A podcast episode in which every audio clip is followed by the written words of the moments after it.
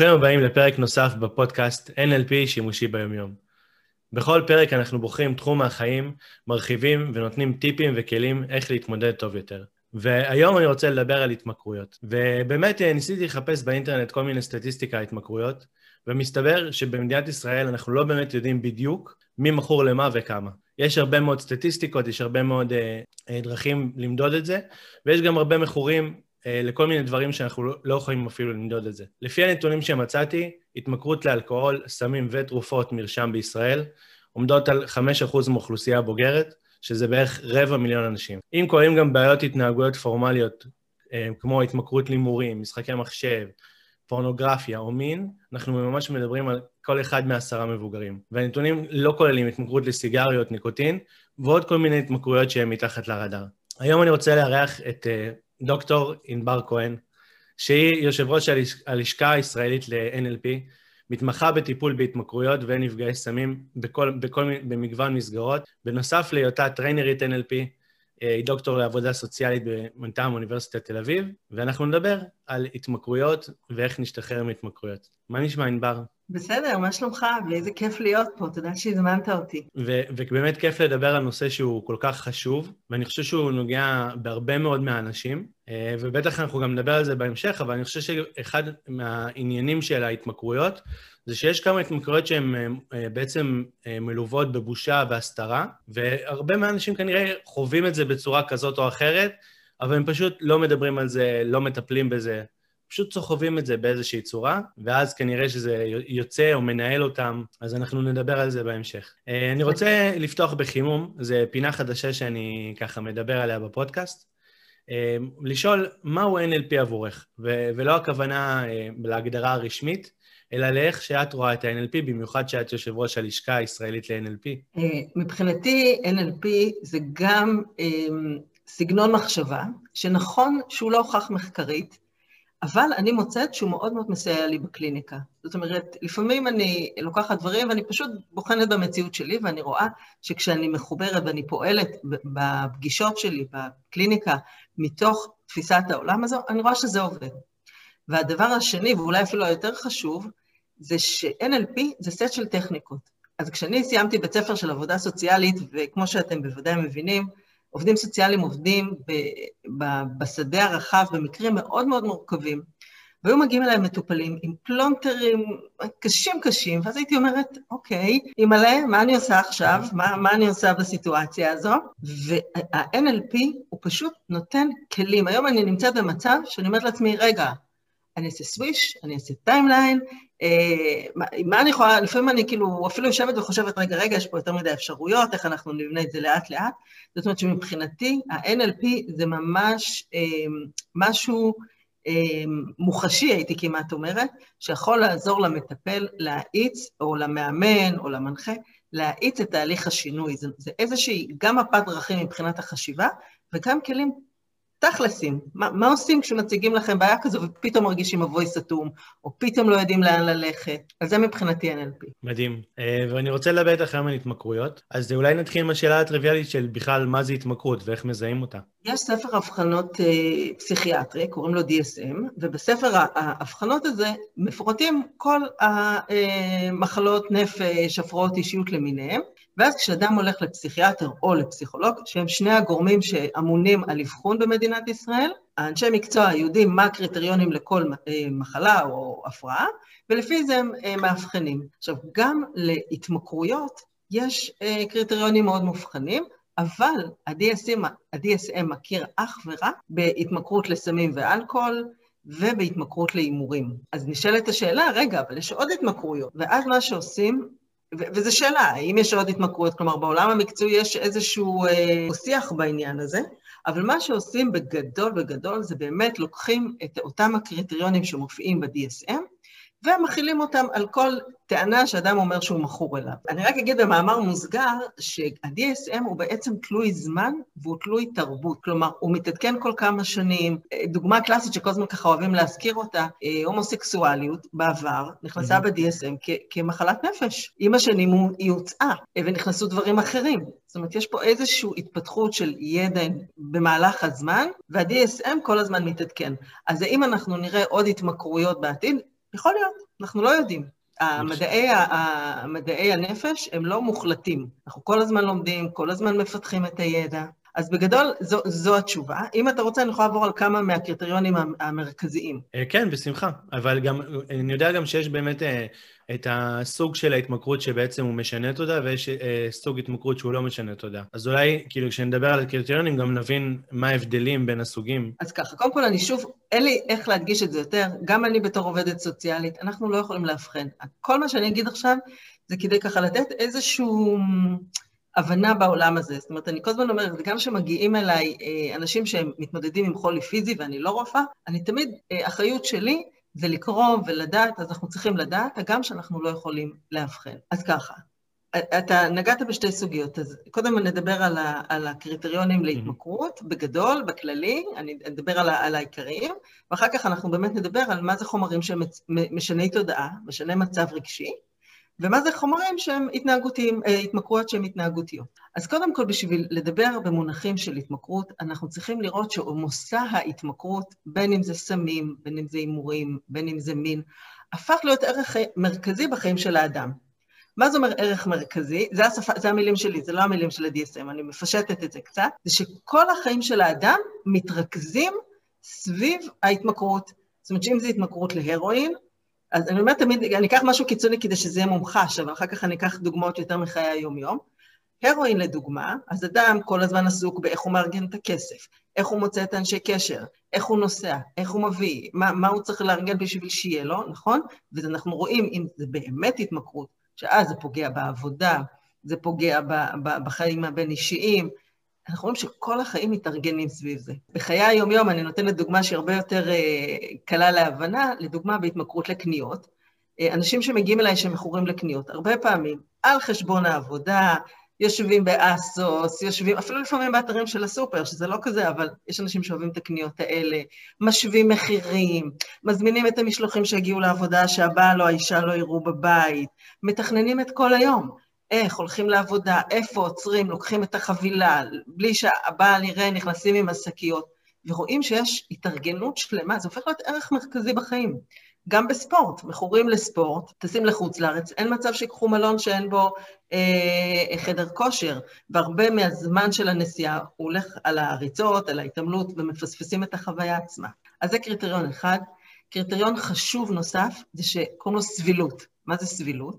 זה שמפעם לפעם צריך לקחת אה, כמות יותר גדולה ממושא השימוש, שבעבר הספיקה כדי לקבל את אותה חוויית עונג.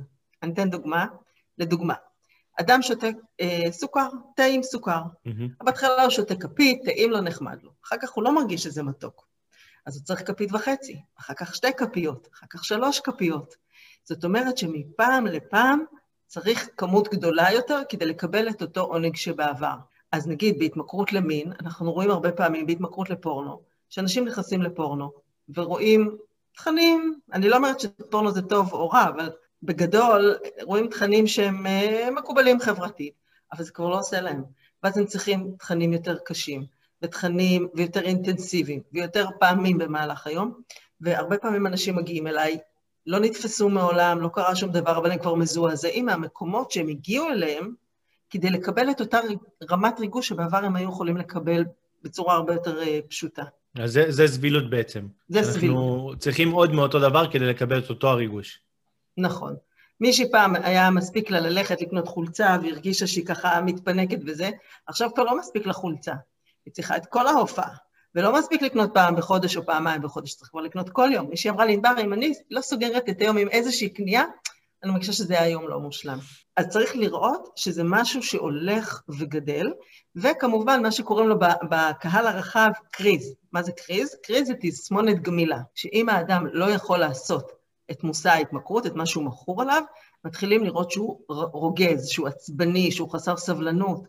אז נגיד בסמים זה נורא ברור, כי רואים את הקריז הפיזי, אבל נגיד בקניות, מכורה אמיתית לקניות, או מכור אמיתי לקניות, אם לא מאפשרים לו לקנות, הוא מרגיש חוסר שקט, הוא מרגיש כעס, הוא מרגיש עצבים. הם מכורים לאוכל, אז הולכים למקרר ופותחים וסוגרים ומחפשים, ויש את, את החוסר שקט הזה בגוף. אז זה ככה כמה מהקריטריונים, אני חושבת שהם היותר מרכזיים. אנחנו דיברנו בעצם על, על חומרים כמו סמים, אלכוהול, וגם סיגריות שזה חוקי, אבל זה עדיין חומרים שאנחנו מכניסים, לעומת בעצם התמכרויות שהן יותר התנהגותיות, נכון? כמו, כמו שאמרת, קניות או ספורט, אה, אכילה, כל מיני mm-hmm. סוגים של, של התנהגויות. ומעניין אותי לדעת אם כל התנהגות שהיא יכולה להיות ממכרת באיזושהי קונסטלציה, כי, כי זה נשמע שנגיד ספורט זה דבר שהוא מאוד חיובי, ואז את באה ואומרת, יש אנשים שמכורים לספורט. אז זה, זה טוב, זה לא טוב, איך יודעים שזה התמכרות ולא רק הרגל? אני אגיד ככה, בגדול, אני חושבת, ברמה האישית שלי, שכל דבר שהוא פוגע באיכות חיים של האדם, ראוי לטיפול. זאת אומרת, אם אנחנו דיברנו קודם על זה שאנחנו לא מאבחנים, מעצם זה שאדם מגיע, זה אומר שיש איזושהי מצוקה בחיים. בואו נבחון את המצוקה. לא ניכנס להגדרות, אלא אם כן זה משהו קיצוני בהתייחס לקריטריונים שעכשיו דיברתי עליהם, אם אדם אה, משלם אה, תוצאות, יש השלכות קשות להתנהגות, כן? אז, אז זה משהו מאוד קיצוני. אבל בדברים היותר עדינים, אז אני חושבת שקודם כל, כל דבר שהוא פוגע באיכות של האדם, הוא ראוי לטיפול וצריך לטפל בו. זה לא משנה אם מישהו מכור לספורט, או רק האישה נורא נורא כועסת. מישהו מכור לעבודה, באמת מכור לעבודה, או שרק האישה כועסת שהוא לא משתתף בבית והיא כבר מאיימת בגירושים כי היא לא מרגישה שיש לה בן זוג. כשהסביבה מתחילה לאותת שיש בעיה, צריך להתייחס. כשאדם מרגיש שיש בעיה, צריך להתייחס. אפילו בשביל לשבת עם האיש מקצוע, לפגישה, שתיים, לעשות חישוב מסלול מחדש. אתה שואל מה ממכר ומה לא ממכר. בגדול, כל מה שמייצר לנו עונג, יש לו פוטנציאל התמכרותי. יש התנהגויות שיש להן יותר פוטנציאל התנהגות, אה, התמכרותי, התנהגויות שיש להן פחות פוטנציאל התמכרותי, אבל בגדול כל מה שהוא מייצר לנו עונג, אני מדברת שוב בצורה די רחבה, אבל כדי לפשט את הדיון, יכול לייצר עונג. היום מדברים על מרכיב, על מרכיב ביו-פסיכו-סוציאלי אה, בהתמכרויות. מה זאת אומרת? זאת אומרת שכנראה אה, יש לאנשים, יש אנשים מסוימים שנולדים עם איזושהי גנטיקה מסוימת שיותר נוטה להתמכרויות, נכון? למשל, למשל, אנחנו רואים את זה הרבה בקנאביס או באלכוהול. רובנו, ואני לא אומרת אם זה טוב או אם זה לא טוב, באמת, אה, אני מתייחסת לתופעה עצמה. רובנו יכולים לשבת בארוחה טובה ולשתות אלכוהול, וזה סבבה לגמרי, אפילו אתה יודע מה, לתפוס ראש. אבל רובנו נקום ביום ראשון בבוקר, נלך לעבודה. אחת התופעות שרווחות היום, אני חושבת, חוצה, חוצה מגדרים, חוצה פלחים שונים, זה קנאביס. הרבה מעשנים קנאביס, וויד, ירוק, על כל השמות שלו, גראס. כן, במיוחד אחרי שהכניסו את הרפואי אה, נכון. לארץ, ופתאום זה נהיה הרבה יותר נפוץ. זה מאוד נפוץ. אבל אתה יודע מה, הרבה יכולים לעשן מדי פעם שנוסעים לטיול, פתאום מישהו מוציא, כשנפגשים במפגש חברתי מוציא, וזהו, והחיים ממשיכים. אבל יש כאלה שהפעם אחת הזו, לא פעם אחת, אבל כמה פעמים שהם ייקחו אלכוהול, או כמה פעמים שהם ייקחו קנאביס, זה ידבק בהם, וזה לא, זה לא, זה לא, כאילו, הם יצאו לסיבוב רע, נגיד, אה, של הסמים האלה, ואז כנראה זה אנשים שיש להם איזושהי נטייה אה, גנטית לדבר, לדבר, אבל זה לא מספיק, צריך ביו-פסיכו-סוציאלי, מה זה אומר? צריך גם סביבה, סביבה שמאפשרת את זה, סביבה שחושפת את האנשים לחומר ל... הזה או להתנהגות הזאת. לחומר הזה, וצריך כמובן את זה שזה ייתן עונג לאדם, שהמצב הרגשי יהיה מתאים, זאת אומרת שאנחנו מדברים היום על אינטראקציה. עכשיו, אם אנחנו מדברים על אינטראקציה, אז אתה אומר, טוב, אם יש אנשים שהם כאילו, הגנטיקה שלהם כזו, אז מה? עדיין, לנו יש הרבה מקום להתערב במרכיב הפסיכו-סוציאלי, וזה התפקיד שלנו, אנחנו בדיוק נכנסים שם. שזה אומר שאנחנו רוצים בעצם להסתכל גם, נגיד, על הבני זוג שלנו ועל החברים שלנו, וגם על עצמנו, כדי לראות שבעצם אנחנו, בעצם זה לא מנהל את החיים שלנו, ההתנהגויות לא מנהלות את החיים שלנו. נכון, שם, שם המשחק זה שליטה. האם אני שולט בהתנהגות, או האם ההתנהגות שולטת בי? זאת אומרת, נניח אה, מישהו רואה פורנו, ושוב, אני לא אומרת אם זה בסדר או לא, בואו נניח את הדיון הזה בצד. מישהו רואה פורנו, אבל הוא רואה פעם ב... והוא מרגיש שכש... לא יודעת, מהסיבות השונות הוא רואה. אבל מי שכבר מגיע לטיפול הוא בדרך כלל אדם, ודיברנו על פגיעה באיכות חיים. זה אנשים שאומרים, ענבר, אני איבדתי שליטה, אני לא רוצה... אני, אני אתן תכף דוגמה עוד יותר פשוטה לעניין הזה. אני לא רוצה, אני משלם מחירים, אני מבין שאני אה, מבזבז, לפעמים זה מגיע לסכומי עתק של כסף שמשלמים לאתרים והולכים למכון עיסוי, ואז אדם אומר, אני לא רוצה, ואני מבטיח ומבטיח ואני לא מצליח, והוא מרגיש שהדחף שולט בו, ולא שהוא שולט בדחף. איפה אינטואיטיבית זה מאוד ברור לנו הנושא של השליטה? באוכל. Mm-hmm. האם האוכל שולט בי, או אם אני שולטת באוכל? אם מישהי אומרת, אין, אין, אני לא אוכל מתוקים, אני לא אוכל פחמימות, אני... אבל יש לה כל הזמן את ה... ברגע שהדחף עולה, היא נעלמת. היא עצמה נעלמת, והדחף מנהל אותה, והיא הולכת ואוכלת, ואחר כך אומרת, רגע, אבל למה אכלתי את זה? אני הבטחתי לעצמי. זה מקום של איבוד שליטה.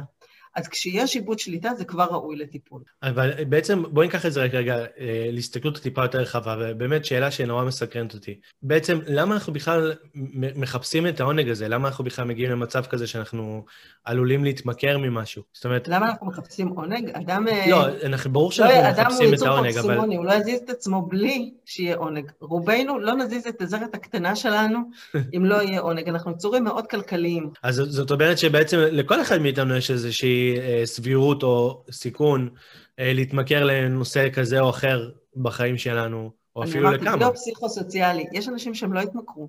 אנחנו לא יכולים לדעת למה מישהו יתמכר להימורים, mm-hmm.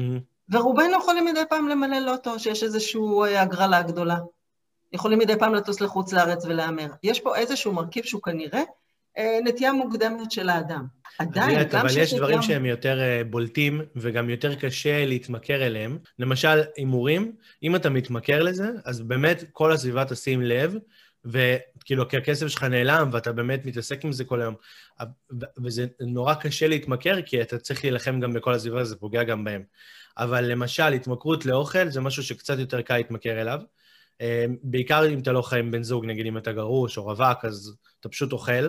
ואף אחד לא עוצר אותך, אה, או התמכרות לכעסים, או התמכרות לקניות, שאתה פשוט קונה ושם דברים בבית. ובאמת, אה, אז, אז יש הרבה התמכרויות שהן, אה, מה שנקרא, תחת הרדאר, ואיך נוכל לדעת באמת, כאילו, איך אפשר, איך אפשר להתמודד עם זה? תראה, קודם כל יש, יש התנהגויות מסוימות שהן טאבו חברתי. זאת אומרת, יש דברים שהחברה לא מוכנה לסבול. אישה שמגלה שבעלה בוגד בה, או רואה תכנים מטרידים בפורנו, היא לא תוכל לסבול את זה. זה מהר מאוד יגיע לטיפול. הימורים, סמים, אנחנו רובנו, יש לנו את המנגנוני האזהרה, שאומרים, רגע, אם הילד שלי עכשיו מעשן קנאביס, לפחות, לפחות אני אהיה עם עין צופייה לראות מה קורה שם. אז יש את הטבו החברתי. יש התנהגויות שהן באמת יותר מקובלות בחברה. אחת הדוגמאות הקלאסיות זה התמכרות לקניות. נשים שנראות מיליון דולר מקבלות פידבק חיובי מהסביבה. הרוב הפעמים הסביבה לא תגיד, רגע, את כל היום לובשת אה, הופעה אחרת, זה קצת מוזר.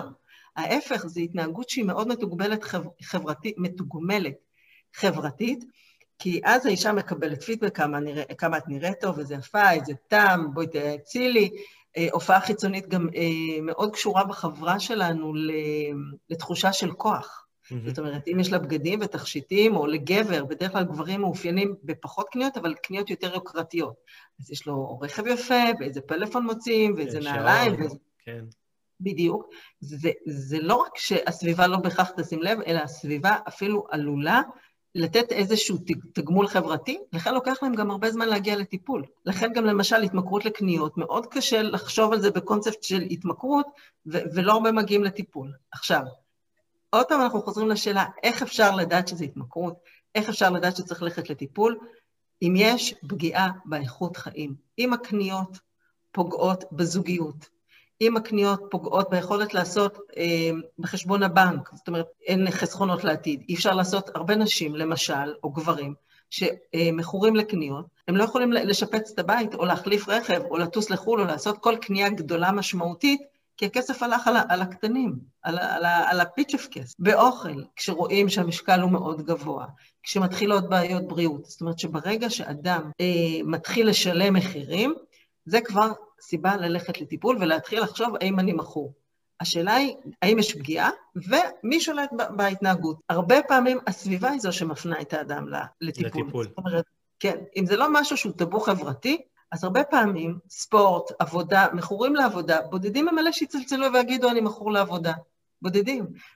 הרבה פעמים זה האישה שהיא לא מרוצה, או הגבר שמתלונן, או uh, בהתמכרויות, אז, אז זה ההורים שפתאום רואים שכל הזמן מגיעות חבילות הביתה, או הבן זוג שרואה את המצב של הבנק. הקריטריונים שב-DSM, מה שהתחלנו את השיחה, זה הנורות אזהרה. אני לא ציינתי, אבל עוד, עוד נורת אזהרה מאוד חשובה שהיא קשורה להתמכרויות, זה שאדם ממשיך בהתנהגות למרות שהוא יודע שהולך להיות השלכות שליליות. זאת אומרת, למרות שהוא יודע שהולכת להיות פה פגיעה, ממשיכים בהתנהגות. אז בספורט, לדוגמה, שבאמת ספורט זה דבר נפלא. אז זה מתי? גם משחרר, את יודעת, זה משחרר אנרגיה והתלהבות, וזה מחזק את הגוף. זה על פניו חיובי. נכון. ברגע שמתחילים לשלם מחירים, זה אומר שיש בעיה. זאת אומרת, כשיש פציעות ועדיין אה, אה, ממשיכים להתאמן, סביבה אומרת, רגע, ואנחנו נוסעים לחופש, אז לא יכול להיות עכשיו שכל החופש נתחיל רק לטייל ב-12, כי עד 12 עושים אימונים. זה דברים שאני פוגשת, זה דברים שקורים. כן. התמכרות לעבודה. התמכרות לעבודה זה דבר נפלא. הרבה אנשים שמכורים לעבודה, הם מצוינים במה שהם עושים. והם הגיעו למצוינות הזו כי הם השקיעו, כן? אנחנו לא לוקחים מהם את העבודה, אי אפשר בלי לעבוד, אי אפשר בלי ספורט, כלומר, hopefully. אנחנו לא לוקחים, צריך לדעת איך לעבוד עם ההתמכרויות האלה. בנגיד סמים, הימורים, זה clear cut, זה אסור. אבל יש התמכרויות שאתה יודע, אנחנו לא נפסול אותם, עבודה זה משהו שהוא הכרחי, ספורט, קניות, אי אפשר בלי קניות. אני חושב שלמשל ספורט ועבודה, אה, בניגוד לקניות או, או פורנו למשל, אני חושב שזה בעצם התמכרות שהיא באיזשהו מקום ברמת הזהות של הבן אדם. כשבן אדם נגיד נהיה ספורטאי והוא ממש מתאמן בספורט הרבה שעות, נכון שהוא מקבל פידבקים חיוביים על הגוף שלו וגם חומרים כמו דופמין, כל מיני דברים שמשתחררים בגוף, וגם מקבל פידבקים מהסביבה של איזה יופי, איך נגיד איך אתה נראה חזק ועושה דברים וכל מיני דברים כאלה, אבל באיזשהו מקום, ברמת הזהות שלו הוא נהיה ספורטאי. זה כמו שבן אדם שהוא מכור לעבודה, אז העבודה היא, היא כאילו זה מי שהוא. והוא לא יודע מה, מה הוא יעשה כשיקחו לו את העבודה או ייקחו לו את הספורט. אני חושב שזה, שזה כאילו התמכרות באופן כללי, ובמיוחד שזה ברמת זהות, זה משהו שהוא נורא נורא עדין. איך בכלל ניגשים לזה? זה כאילו גם אם, את יודעת, גם אם אנחנו בני זוג של אנשים כאלה, איך, איך אנחנו ניגשים לדבר כזה? קודם כל, נכון שזה ברמת הזהות. אם אדם הוא עדיין בשלב של הכחשה, אז הרבה פעמים הזהות תהיה זהות חיובית. כלומר, אותה מכורה לקניות, הזהות שלה זה שהיא עם נטייה לייצור, שהיא, ש, שמאוד חשוב לה אסתטיקה, שככה היא, היא מביעה את עצמה, שזה מי שהיא, שזה נקודת החוזקה שלה. מכור לקניות, הוא יגיד שהוא מאוד אוהב טכנולוגיה, שהוא אוהב טכ... אה, אה, חידושים, איזשהו פיינשמעקער, אז זה ברמת הזהות. אה, בהתמכרות לעבודה זה הרבה פעמים זהות עם המקצוע. זאת אומרת, אה, אני עכשיו, סתם, זה, זה נשמע כאילו סטריאוטיפי, אבל תיקחו את זה כמטאפורה, אני רופא, אני איש עסקים, נכון? זה, זה, זה טוב. ואני שוב אומרת, זה, זה התנהגויות שהן בסדר, שהן טובות. כשאדם מתחיל לצאת מהכחשה, אז אנחנו מתחילים, אז מתחילה להיות פגיעה ברמת הזהות. מה זה פגיעה ברמת הזהות? זה מי אני. אז אולי ברמת הזהות אה, יש לי בעיית שליטה.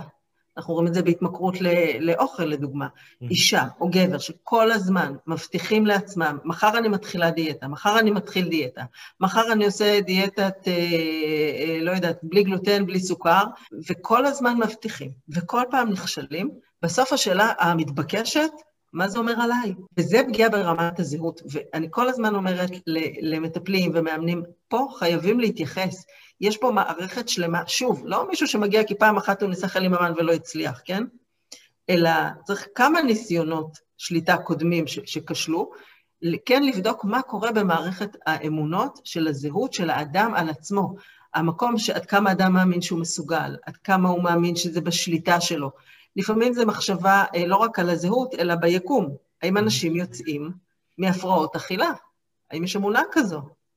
האם אנשים יכולים לצאת אה, מהתמכרות להימורים?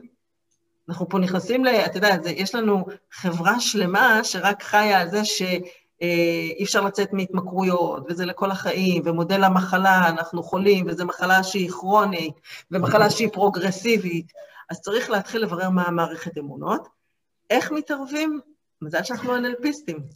זאת אומרת, כל כל טכניקה שהיא עוסקת ברמת הזהות היא מעולה. יש את הגישה הזאת שאומרת ש, שבעצם הבן אדם באיזושהי אסטרטגיה הכניס את עצמו לעניין הזה של ההתמכרות, והוא גם יכול להוציא את עצמו מהנושא, כמובן שעם עזרה והכול, אבל בעצם הוא זה שכביכול יצר את הבעיה הזאת, והוא גם יכול ליצור את הפתרון שלה.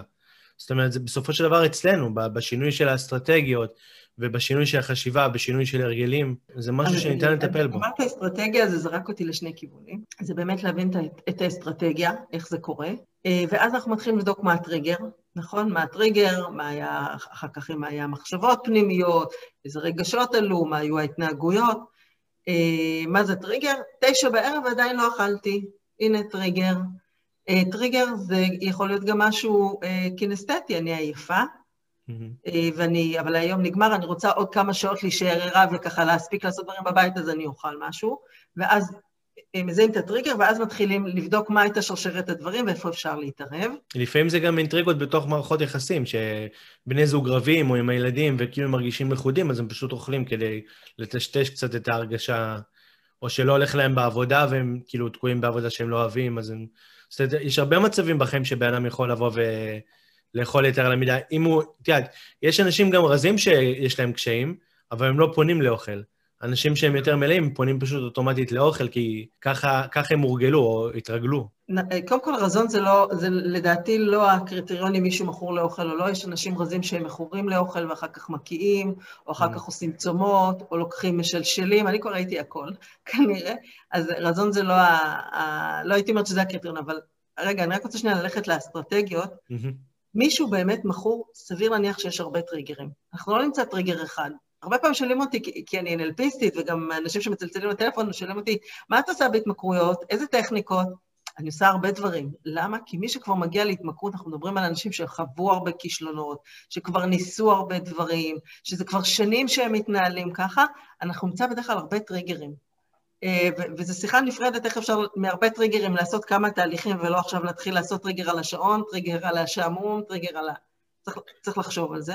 אבל אנחנו מדברים באמת על הרבה טריגרים, והעלית פה עוד משהו מאוד מעניין, שאתה אומר, נגיד, זה גם יכול להיות דברים במערכות יחסים, זה יכול להיות דברים, נגיד, כשאדם לא מרוצה בעבודה.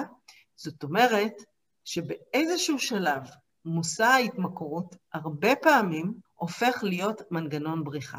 זאת אומרת, אני אגיד את זה שוב, כי זה לדעתי משפט מפתח שעובדים בהתמכרויות. אחד המסרים הראשונים שצריך להבין זה שמושא ההתמכרות זה מנגנון בריחה. יש פה מנגנון בריחה. זה, מה זה מנגנון בריחה? להבדיל ממנגנון התמודדות. מנגנון התמודדות, יש בעיה, אני חושב איך אני יכול אה, לפתור אותה, או במקרה הגרוע, אתה יודע, יש בעיות שאנחנו לא יכולים לפתור, נגיד. אי אפשר כן. מהיום למחר לעזוב מקום עבודה. אם יש בעיות בזוגיות ורוצים להתגרש, אי אפשר תמיד מהיום למחר להתגרש. אז אם יש בעיה שאי אפשר לפתור אותה במיידי, איך אני לומד להתמודד איתה, איך אני לומד להכיל אותה, להבדיל מלהתנהג אותה. מנגנון התמודד, בריחה זה ההפך, לא טוב לי אז אני לא מסתכל, אז אני הולך הצידה. ואז איזה כיף שכשרע לנו וחמוץ לנו, אה, איך שר השרית חדד? גם מתוקים הם סוג של נחמה. איזה כיף. בעשרה שקלים אפשר לקנות שוקולד, בעשרים שקל לא יודעת כמה אפשר לקנות אה, שווארמה, ולהתפנק, וזה נורא נורא כיף. זה ממש כיף. זאת אומרת שמבינים שהתמכרות היא מנגנון בריחה. אדם שהשתמש שוב ושוב, קנאביס, פתאום כל הרגשות שלי, טיק, יורדים ב-50 אחוז. זה לא חייב להיות בריחה מביגי, מדברים גדולים. זה יכול להיות בריחה משעמום. אני רואה הרבה חבר'ה בגילי 20 פלוס, אפילו 30 המוקדמות, משעמום. אין מה לעשות. אז זה לא חייב להיות בריחה עכשיו מאביוז בילדות. לפעמים זה גם זה, הרבה פעמים זה גם זה אפילו, אבל לפעמים קניות, ממה? זה יכול להיות בריחה מחוסר אהבה עצמית. אה, הייתה אישה שעבדתי איתה שהזוגיות שלה הייתה מאוד קשה, והיא הרגישה לא אהובה. אז במקום להתמודד עם זה שהיא לא מרגישה אהובה בזוגיות, איזה כיף ללכת לחנות ולהרגיש יפה, והמוכרת אה, אה, גומרת עלייך את ההלל ומשבחת. זה מנגנון בריחה, זה לא אבל... מנגנון... את יודעת, תחשבי על זה שכאילו נגיד הבחורה הזאת, שבאמת היא לא מרגישה אהובה, ובעצם אין לה אפשרות לשנות את הבן זוג שלה, כמה שהיא ניסתה.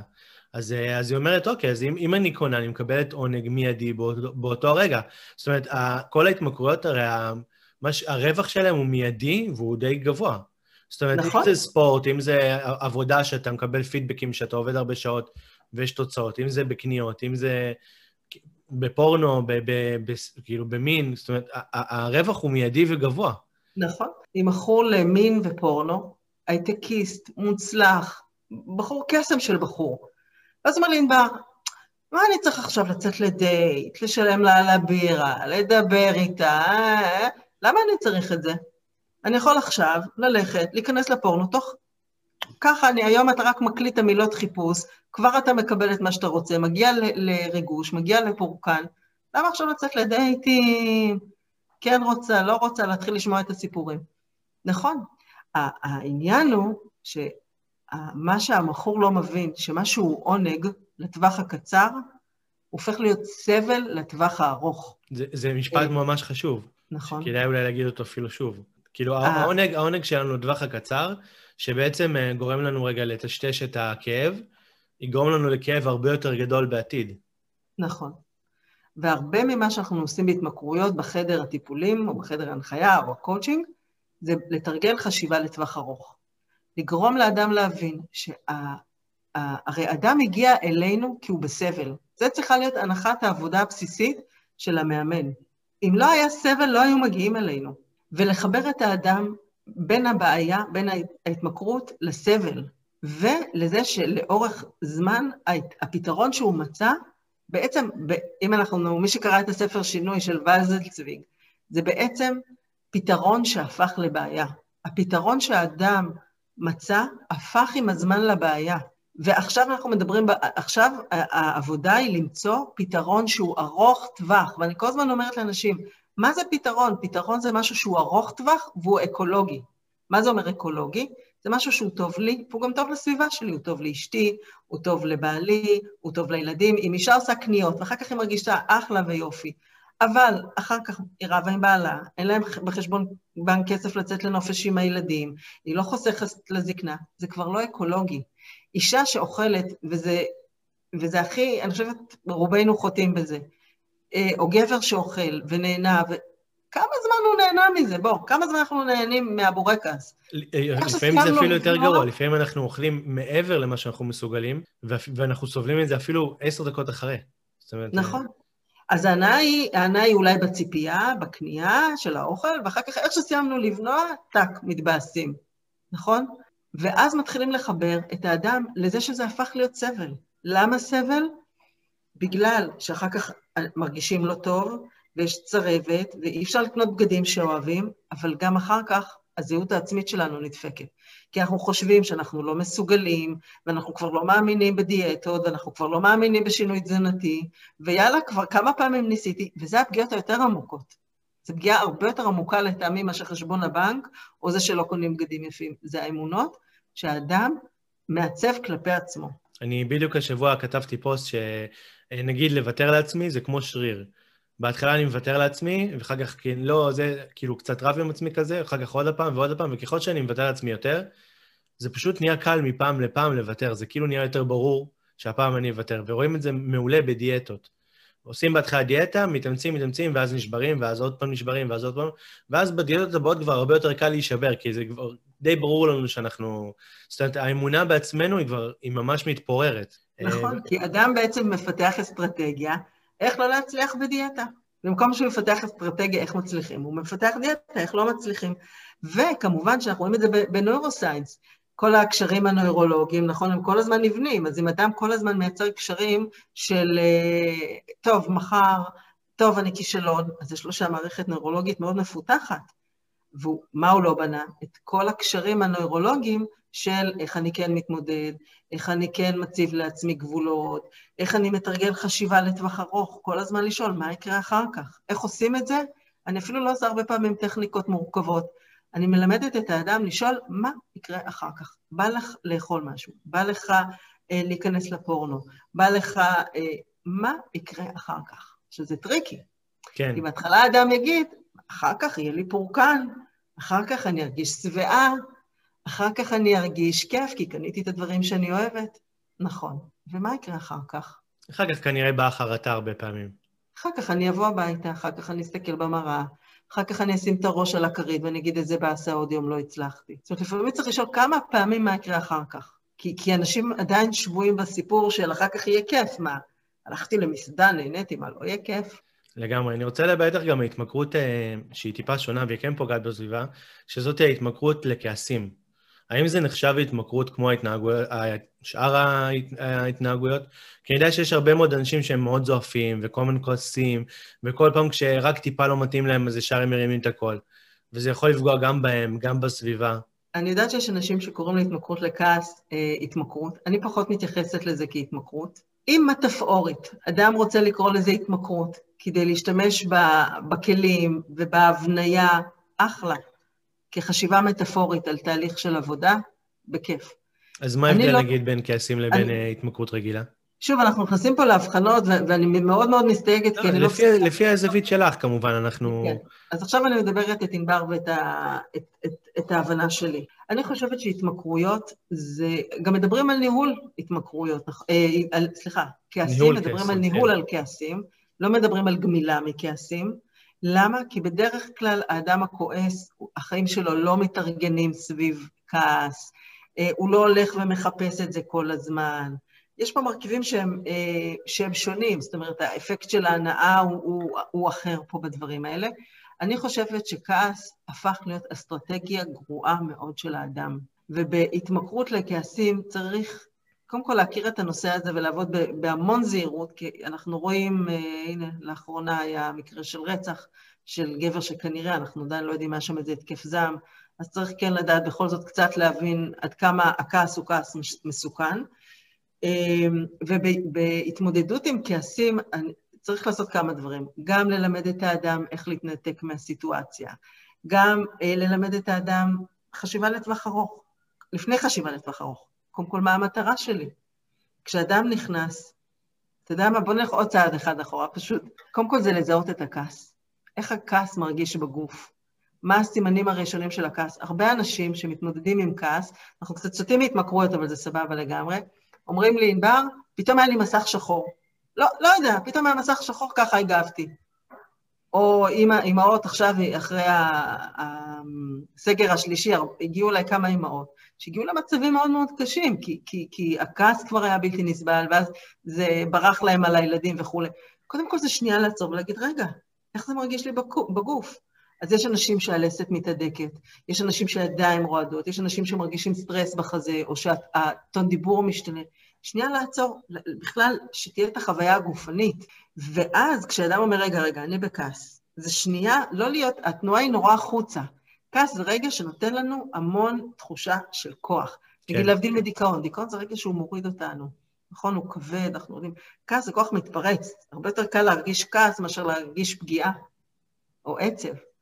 אז לפני שאנחנו רצים לרגש הזה, שיש בו איזשהו משהו כביכול מתגמל, שנייה לעצור את זה, שנייה להתחבר, לא לנוע החוצה, לנוע פנימה. ואז בעצם מה שאנחנו מלמדים, אם, אם המצב הוא קשוח, כן, ו- ועלול להיות פגיעה, זה לעשות פסק זמן, זה שנייה להתנתק מהסיטואציה, לחזור, מה המטרה שלי? כמובן שעובדים קודם בחדר מפגשים, בחדר טיפולים, מה המטרה שלי? אם, אם, האם אני רוצה עכשיו לחנך את הילדים, מה המטרה שלי? אולי אפרופו חשיבה לטווח ארוך, אולי לטווח ארוך מה שיותר חשוב לי זה בכלל הקשר עם הילדים. אולי, זה, אולי הרבה יותר חשוב לי ללמד את הילדים ויסות רגשי. אם זה עם הבעל, מה המטרה שלי? האם מכל דבר יורדים, עולים מ-0 עד 10? וגם לדרג את הרמת הכעס, מתי רמת הכעס היא 0, מתי רמת הכעס היא 10, איך מתנהגים בכל שלב. את יודעת, זה, זה משהו מאוד מעניין שאת אומרת, כי אני חושב שכשאנשים כועסים, ובמיוחד כועסים אה, בצורה, בוא נגיד, אה, מאוד אגרסיבית, אז הם לא כל כך, הם לא מודעים באותו רגע, זאת אומרת, זה משהו שהוא די הישרדותי, אני חושב, אצלנו, והם לא באמת מודעים לכל מה שקורה אצלם. אולי אחר כך, כשנגמר ההתקף, אז פתאום הם יכולים לשים לב, אבל בזמן ההתקף לא. אבל uh, כשאת בעצם באה ואומרת לאנשים, תהיו קצת יותר מודעים למה קורה אצלכם, אז בן אדם גם יכול, אולי באמצע אפילו התקף, לשים לב כאילו, וואו, מה קורה איתי? זאת אומרת, אם המודעות שלו עולה, ואז זה יכול מאוד לעזור לו גם um, להוריד את, את, את רמת ההתקף. כשהוא פתאום שם אה, לב מה קורה איתו. אני חושבת שאחת מהנחות היסוד ב-NLP שלומדים, לקחת אחריות. להבדיל מי אני תוצאה. אדם יכול להיות באחד משני מקומות בחיים. או שאני בצד של הסיבות, גרמו לי, עשו לי, לקחו לי, הילדות שלי הייתה תפוקה, הרבה אנשים אומרים, כאילו אנשים אומרים לי, ענבר, בואי נחזור לילדות ונבין, אחלה, נחזור לילדות ונבין, והשורשים, אפילו בטלפון, אפילו אנשים של ההורים של, ואת חוזרת איתם לילדות ומנקים את השורשים, עושים את זה, אבל זה לא השלב הראשון.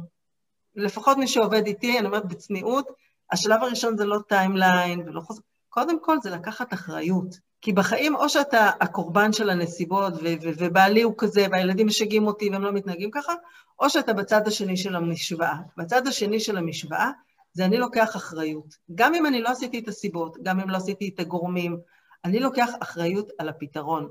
וזה השלב הראשון ב- בהתמכרויות. לקחת, סליחה, בניהול כעסים, בכל דבר, כן. לקחת אחריות על, ה- על, ה- על הפתרון. אז גם בכעסים, מה קורה? אדם בא, גם הרבה פעמים אין תובנה לכעס, וגם אדם אומר, אבל יש לי סיבה מצוינת, מה זאת אומרת? הבוס שלי משגע אותי, והילדים משגעים אותי, וצריך לפרנס וצריך ללכת. רגע, רגע, לעצור שנייה את הכל, ולהגיד, אוקיי, מה האחריות שלי? גם אני, אני אוהב הנחת יסוד אה, מאוד חשובה ב-NLP, שבעצם אה, מבחינתי עוזרת, כי בעצם אה, חמלה זה משהו שקצת מפרק כעס. וכשאתה בא ואומר כאילו שלכל התנהגות שלנו יש כוונה חיובית, ואז בעצם בן אדם שהוא נגיד כועס, או אפילו, אפילו בן אדם שהוא מתמכר, כשבן אדם או מכור והסביבה, מה שנקרא, מציקה לו על זה, או שהוא אפילו מכור והוא, והוא בבושה והסתרה לא, ואף אחד לא יודע שהוא מכור, אבל הוא מנהל את זה זאת אומרת מזמין דברים, או שהוא בספורט, או שהוא בפורנו, והוא עושה כל מיני דברים. בסופו של דבר יש לזה כוונה חיובית. וכשאנשים מבינים שיש כוונה חיובית מאחורה, נגיד אני מכור לספורט, אז מה הכוונה החיובית שלי? בואו נתחיל רגע, במקום להאשים את עצמי, אוקיי? או במקום להסתיר את זה ולחשוב שזה בושה, לבוא ולהגיד, יש לי כוונה חיובית, בואו ננסה לחפש מהי. ואז הרבה יותר קל גם בעצם להבין מה השורש, מה, מה אני מנסה לברוח ממנו. ואז לטפל. בזה באמת, כי הרבה פעמים התמכרות זה סימפטום, נכון? זה לא באמת הבעיה. זה, זה בדיוק מה שאמרת, הכוונה החיובית זה בדיוק אותו מנגנון בריחה. זאת אומרת, כשאדם רצה, הכוונה החיובית הייתה להגן על האדם. כשאנחנו עושים עבודה עם חלקים, או שאנחנו באמת חוזרים ועושים timeline, כי אנחנו חוזרים ועושים timeline הרבה פעמים, זה באמת למצוא את הכוונה החיובית. הבעיה היא שהאדם עם השנים פיתח מנגנוני בריחה. למה? כי לא היה את האסטרטגיות המוצלחות. לא אסטרטגיה לאיך להתמודד נכון עם כעס, או איך למצוא פתרון אמיתי לכעס. זאת אומרת, אם המנהל בעבודה משגע, או יש דדליינים שהם מטרפים אותך, צריך לדעת להתמודד עם זה. אם יש שעמום בחיים, אם יש חוסר אהבה עצמית, צריך לדעת להתמודד עם זה. אז בוודאי שהייתה כוונה חיובית. ברגע שמורידים את מנגנון הבריחה, אז עולה הבעיה, ועולה הבעיה, המטרה החיובית שהייתה אמורה להיות. אני הרבה פעמים אומרת שמי שעוסק בהתמכרויות, הוא יודע באיך לטפל בהכל. למה? כמעט. למה? כי ברגע שלוקחים את מושא ההתמכרות, אז צף באמת הבעיות האמיתיות, ובזה מטפלים. הטיפול בהתמכרויות מורכב משני חלקים. החלק הראשון, שאני חייבת להגיד, וזה רק מי שמתנסה בזה יבין את מה שאני אומרת, החלק הקל, וזה מנוגד את ההיגיון, זה הגמילה. הגמילה זה החלק הקל. והרבה פעמים אנשים מגיעים ואומרים, הצלחתי, הגעתי ל-30 יום, הגעתי ל-60 יום, אבל מה קורה אחר כך? אחר כך באמת הבעיות צפות. לכן השלב, החלק השני של הטיפול, זה הטיפול שורש. זה באמת להבין מה קרה שם, ממה אדם בורח, מה הייתה הכוונה החיובית, איך אפשר לייצר פתרון אמיתי לאורך זמן לבעיה האמיתית. לכוונה החיובית האמיתית. והרבה פעמים אנחנו, בגלל שאנחנו בעצם מאשימים את הסביבה במרכאות, אז אנחנו יכולים לנסות להחליף סביבה, להחליף בעל, להחליף מקום עבודה, להחליף הרבה מאוד דברים, אבל כשאנחנו לא מטפלים בזה בעצמנו, זה יכול הרבה פעמים לחזור בצורות אחרות, כי אנחנו עדיין עם אותם פצעים. נכון. אז, אז באמת נכון. כדאי להגיע לשורש. מי שבאמת אצלו ההתמכרות היא, מושא ההתמכרות הוא מנגנון בריחה, זה המקרים שבהם אנחנו רואים שהלכו לייעוץ כלכלי, פעם ועוד פעם ועוד פעם, וזה לא נפתר. והלכו ועשו תוכניות ירידה במשקל פעם ועוד פעם ועוד פעם, וזה לא נפתר. ואז האדם יכול, או באמת כאלה שמתגרשים וכולי, ואנחנו באמת, באמת חיים בעידן ובחברה שהשפע הוא מטורף. לא צריך היום לפג... להתגרש, אפשר פשוט לבגוד, באמת. לא צריך ללכת רחוק, ואפשר לקנות מכל העולם, ואיך אמר לי מישהו, ענבר, אני, אני תוך שנייה לוקח את הפלאפון שלי, וכל, ה, וכל הפורנו, וכל הפעם היה צריך ללכת כאילו לסרטי פורנו, כן, לתחנה המרכזית בתל אביב, כן. ולהתבייש, או, או להזכיר, כן, בבלוקבאסטר. זה היה מופיע ש... בכרטיס אשראי אחר כך, ושואלים אותך כן. שאלות. או שהבלוקבאסטר, שאף אחד לא יראה אותנו היום, אתה עושה ככה, אסוס פה, זרה פה, אתרי פורנו פה. שוב, לא, זה לא דרגת חומרה, כל, הדבר, כל אחד הוא בדרגת חומרתו, אבל הכל זמין, הכל נגיש. יאללה, תלך, תחליף, תקנה, תתחדש, תאכל. אנחנו חיים בתרבות שהיא מאוד מאוד החוצה ופחות פחות פנימה. דיברת על חמלה, אני רוצה להגיד אה, מילה חשובה. חמלה זה גם באמת להבין את הכוונה החיובית ולתת לעצמי את האהבה ואת המילוי שאני צריך. חמלה זה גם לדעת שכולנו מתמודדים עם דברים, ומי שמתמודד עם התמכרות הוא אכול אשמה עצמית, בושה עצמית, אני רואה נשים וגברים רציניים, מסורים למשפחה, מסורים לעבודה, אבל בגלל שהם לא מצליחים לרדת במשקל, מרגישים, ממש שיש להם פגמי אופי, מרגישים בושה. אז המקום של חמלה זה לדעת שכל אדם בעולם הזה מתמודד עם משהו. אין אנשים מושלמים, אנחנו כולנו, גם המטפלים, גם ה-NLPיסטים שהרבה פעמים אוהבים להראות שהחיים תותים, כולנו מתמודדים ולכולנו יש את הצרות שלנו. אז מישהו אחד מתמודד עם התמכרות או חוסר גבולות, מישהו אחר מתמודד עם קנאה, מישהו אחר מתמודד עם כעסים, כמו שאמרת. זה לדעת שאנחנו חלק מהמין האנושי, וכחלק מהמין האנושי אנחנו כולנו מתמודדים. לפעמים מצליחים יותר, לפעמים מצליחים פחות, העיקר שאנחנו במלחמה, אפילו לא במלחמה, במסע, ולהיות קלים עם עצמנו, לתת לעצמנו את התהליך הזה. זה לא אני הולך למטפל שניים, שלוש פגישות זבנג, אם זה באמת התמכרות. כן. כן? זה כנראה כאילו ממש מושרש וצריך לטפל בזה כמו שצריך. כי אם זה ממש של התמכרות, אז באמת זה מנהל אותנו, ואם זה מנהל אותנו, זה כנראה מוטבע אצלנו טוב. נכון. אדם שאומר לי, אני, אני מעשן קנאביס בגיל 14, והוא מגיע אליי בגיל 30 ומשהו, הפגיעה שם היא, היא יותר נרחבת מאשר מישהו שמגיע בגיל, אה, הוא לא יגיע, כן? מישהו שמתחיל בגיל 40 ובגיל 45 רוצה להפסיק. הם גם כן. לא יגיעו כל כך לטיפול. אני חושב, אני, אני חושב שבצורה מטאפורית אפשר תמיד לחשוב על זה כמו על חדר כושר. כשאנחנו הולכים לחדר כושר ומרימים נגיד אה, משקולת מסוימת, אז בהתחלה קשה לנו, אה, ואנחנו לא, לא רגילים, וכשאנחנו הולכים לחדר כושר המון ומרימים המון, אז אנחנו נהיים חזקים, אנחנו מרימים את זה בהרבה יותר קלות.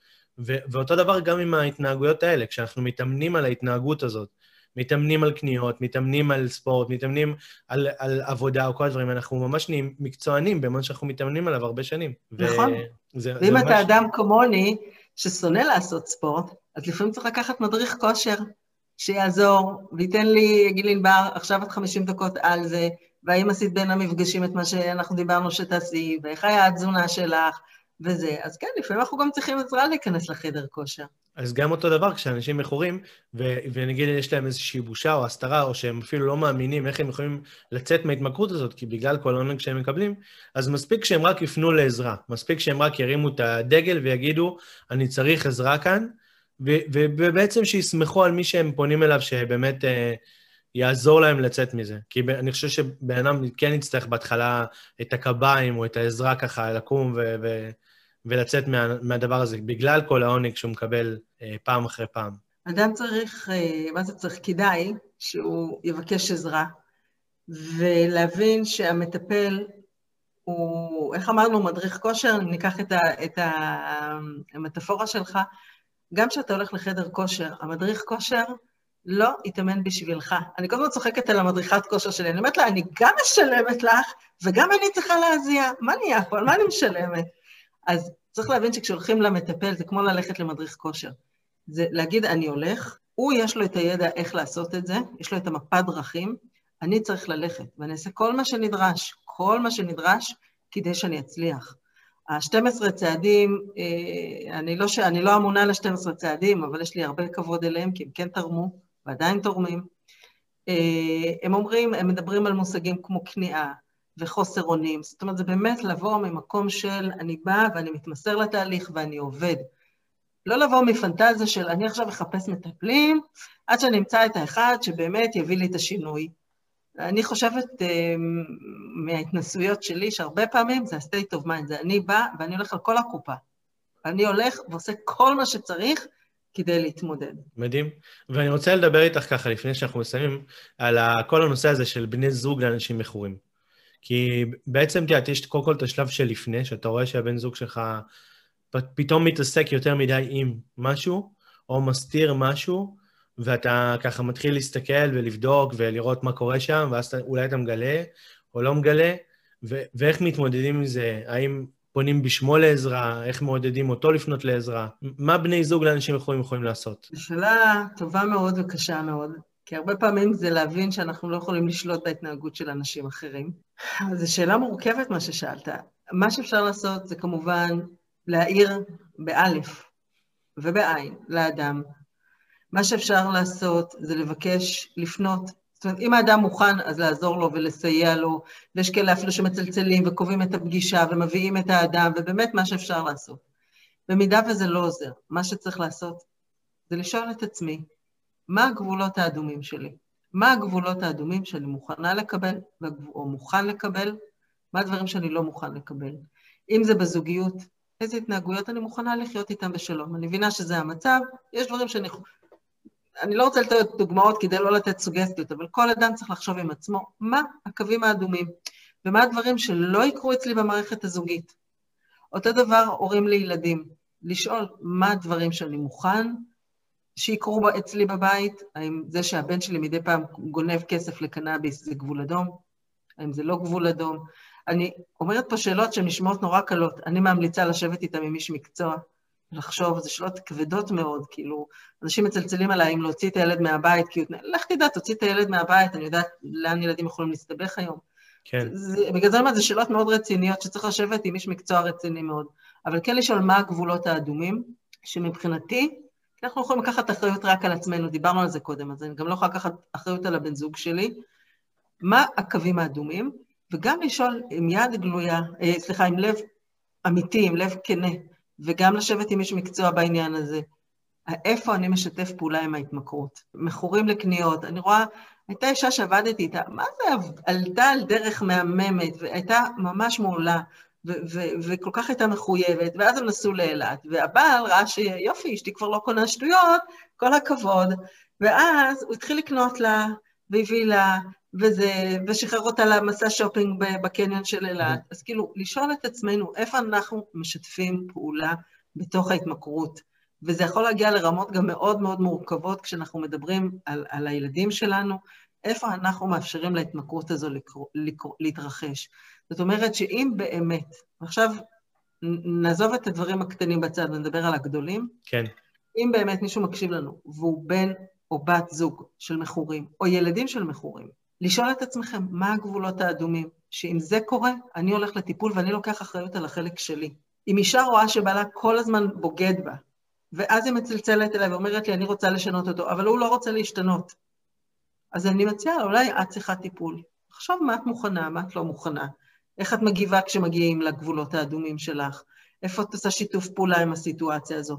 זה דורש כוחות נפש אדירים, כן. אדירים.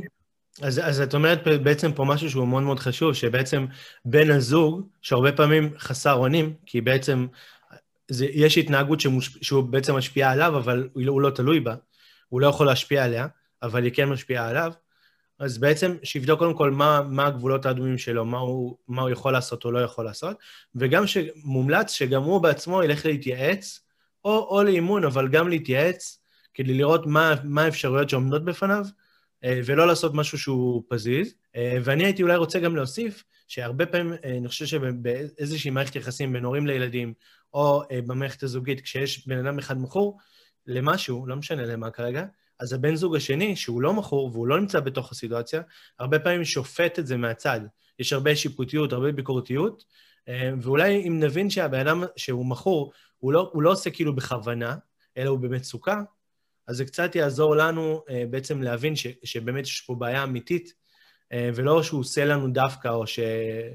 כאילו, שהוא באמת במצוקה אמיתית, ואנחנו אנחנו רוצים לעזור לו גם אם זה לפעמים פוגע בנו, וכדאי לראות איך עושים את זה, אולי באמת דרך איש מקצוע. נכון, נכון, זה להבין שאדם במצוקה, ולהבין שיש פה מערכת מאוד מורכבת של אינטראקציות. אני לא נכנסת לזה. קודיפנדנסי זה מושג שעומד בפני עצמו, צריך להבין. זו מערכת שהיא, שהיא נכנסת לכבר דינמיקה אחרת, שיש לה את הרווחים שלה, ויש לה את המחירים שלה, ויש לה את השיתופי פעולה שלה.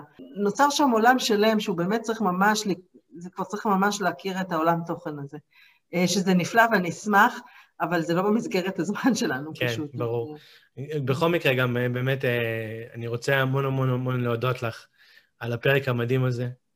אה, באמת הרבה מאוד ידע, ובאמת, אני בטוח שעזרת להרבה מאוד אנשים שנמצאים באיזשהו מצב, חלקם אולי מסתירים את זה, וחלקם אולי מתמודדים עם זה. אז אני באמת רוצה להגיד לך תודה רבה.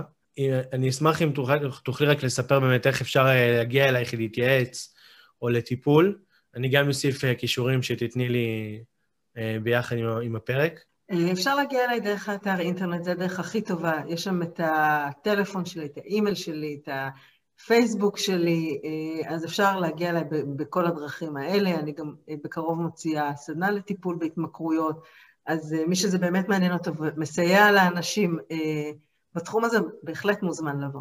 מעולה, אני גם ראיתי שיש לך אה, בעצם באתר הרבה מאוד אה, מאמרים בבלוג עם הרבה מאוד מידע, אז אני באמת אשים את הקישור ומוזמנים להיכנס, להתרשם ו... וללמוד בשמחה. וגם uh, להירשם, נכון? כי יש שם גם כל מיני דברים שאת... נכון, אפשר להירשם שם באתר. אפשר. להירשם ולהיכנס מדי פעם לאתר, כי אחת המטרות שלי באתר זה להנגיש לקהל הרחב את הידע. והידע הוא גם NLP, אבל הוא גם לא רק NLP. זאת אומרת, באמת לדעת האם מכורים למשהו, מה הסימפטומים, מה דרכי העבודה. זה אתר שניסיתי, אני מנסה עדיין כל הזמן לבנות אותו, שהוא ידבר גם למטפלים וגם למטופלים. אז באמת יש בו הרבה מידע, וזה מדי פעם מתעדכן. תודה רבה, ענבר היקרה, תודה רבה. שמחה, תודה לך שהזמנת אותי, היה כיף. באהבה גדולה. ביי ביי. ביי ביי.